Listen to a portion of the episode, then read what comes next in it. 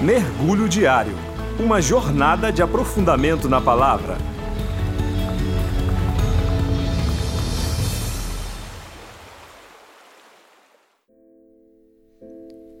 Olá, eu sou Laís e hoje nós vamos juntos mergulhar no texto de Hebreus, capítulo 2, dos versículos 14 ao 18, que diz: Portanto, visto que os filhos são pessoas de carne e de sangue, ele também participou dessa condição humana para que por sua morte derrotasse aquele que tem o poder da morte, isto é, o diabo, e libertasse aqueles que durante toda a vida estiveram escravizados pelo medo da morte.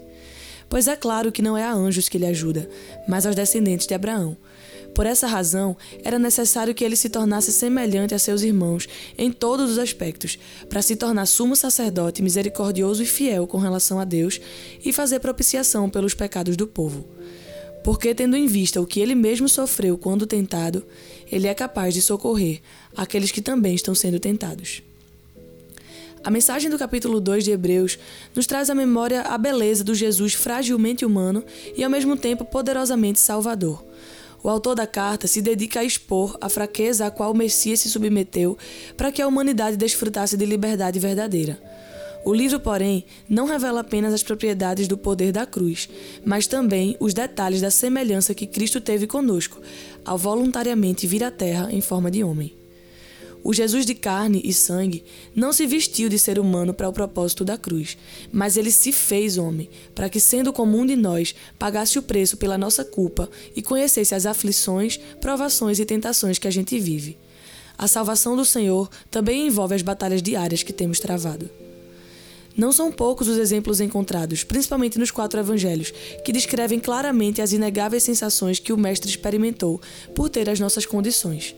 Ele sentiu fome, teve sede, se entristeceu, chorou, dormiu, experimentou a fadiga física, enfim, sentiu o gosto de cada sentimento nosso e pôde desenvolver empatia por todas as situações pelas quais passamos. O Jesus homem é o nosso maior consolo em dias de crise, a nossa maior segurança em meio às adversas circunstâncias humanas, nosso maior referencial de submissão ao Pai e o melhor e único manual de vida que habitou a Terra. É importante deixar claro a necessidade do Criador se tornar criatura para que toda a criação experimentasse redenção. Logo, assim como por meio da desobediência de um só homem muitos foram feitos pecadores, assim também, por meio da obediência de um único homem, muitos serão feitos justos. É o que Paulo escreve em Romanos 5,19. Diante da escolha de um homem, Adão, para a perdição, apenas um outro homem com a escolha oposta poderia anular o poder definitivo da escolha primária. Cristo foi o responsável pela aniquilação da nossa perdição espiritual e pela restauração dos seus escolhidos, que antes eram presos, mas agora são livres. Por sua decisão, obediência e submissão, ele se fez o autor da liberdade dos que aceitam o seu sacrifício. A segunda parte do texto de Hebreus, que lemos inicialmente, pode parecer contraditória com relação à primeira, se não desejarmos olhar a história mais profundamente. O Antigo Testamento nos mostra que para que os pecados do povo pudessem ser perdoados, era preciso que o sumo sacerdote, representando o povo diante de Deus, sacrificasse um cordeiro sem defeito. Como é possível perceber, eram dois seres diferentes sendo protagonistas no cenário da expiação. Apenas o tal sacerdote tinha acesso à presença gloriosa do Senhor, e o cordeirinho simbolizava a necessidade de haver derramamento de sangue para a remissão do pecado.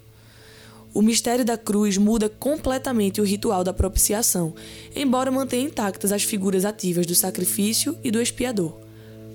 O Jesus que destruiu o poder da morte não é diferente do Jesus que por três dias esteve no túmulo.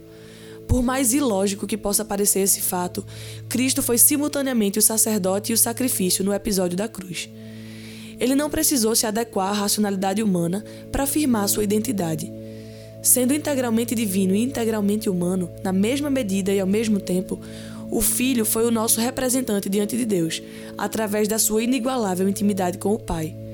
E porque nunca foi manchado pelo pecado, ele também foi o Cordeiro Imaculado, que, apesar de inocente, assumiu todas as nossas transgressões, culpas e perdição eterna da humanidade caída por meio de sua escolha voluntária, dotada de misericórdia, e porque ele decidiu ser fiel até a morte e morte de cruz, a alma de quem se rende a este sacrifício está carimbada com o selo do perdão eterno, cuja assinatura tem o um nome que está acima de todo nome: Deus. O Messias esperado veio. O Santo de Israel manteve intocável a sua santidade. O servo sofredor, descrito tão minuciosamente em Isaías 53, provou o tormento do Calvário e a dor de padecer por nós, tal como a profecia dizia. Sua divindade, porém, não deixa com que esse seja o fim.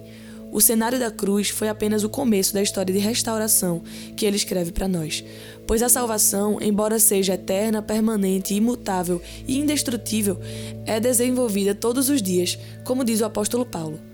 A história continua, pois o túmulo não deteve Cristo, o céu não pôde reter a sua presença a nós, e através do Espírito Santo, o Salvador consolida a promessa. Eis que estou convosco todos os dias, até a consumação do século. Mateus 28, 20. Um dia na companhia do Salvador a todos nós. Você acabou de ouvir o devocional Mergulho Diário. Torne-se um parceiro para que este projeto tenha vida longa. Saiba mais em igrejario.org.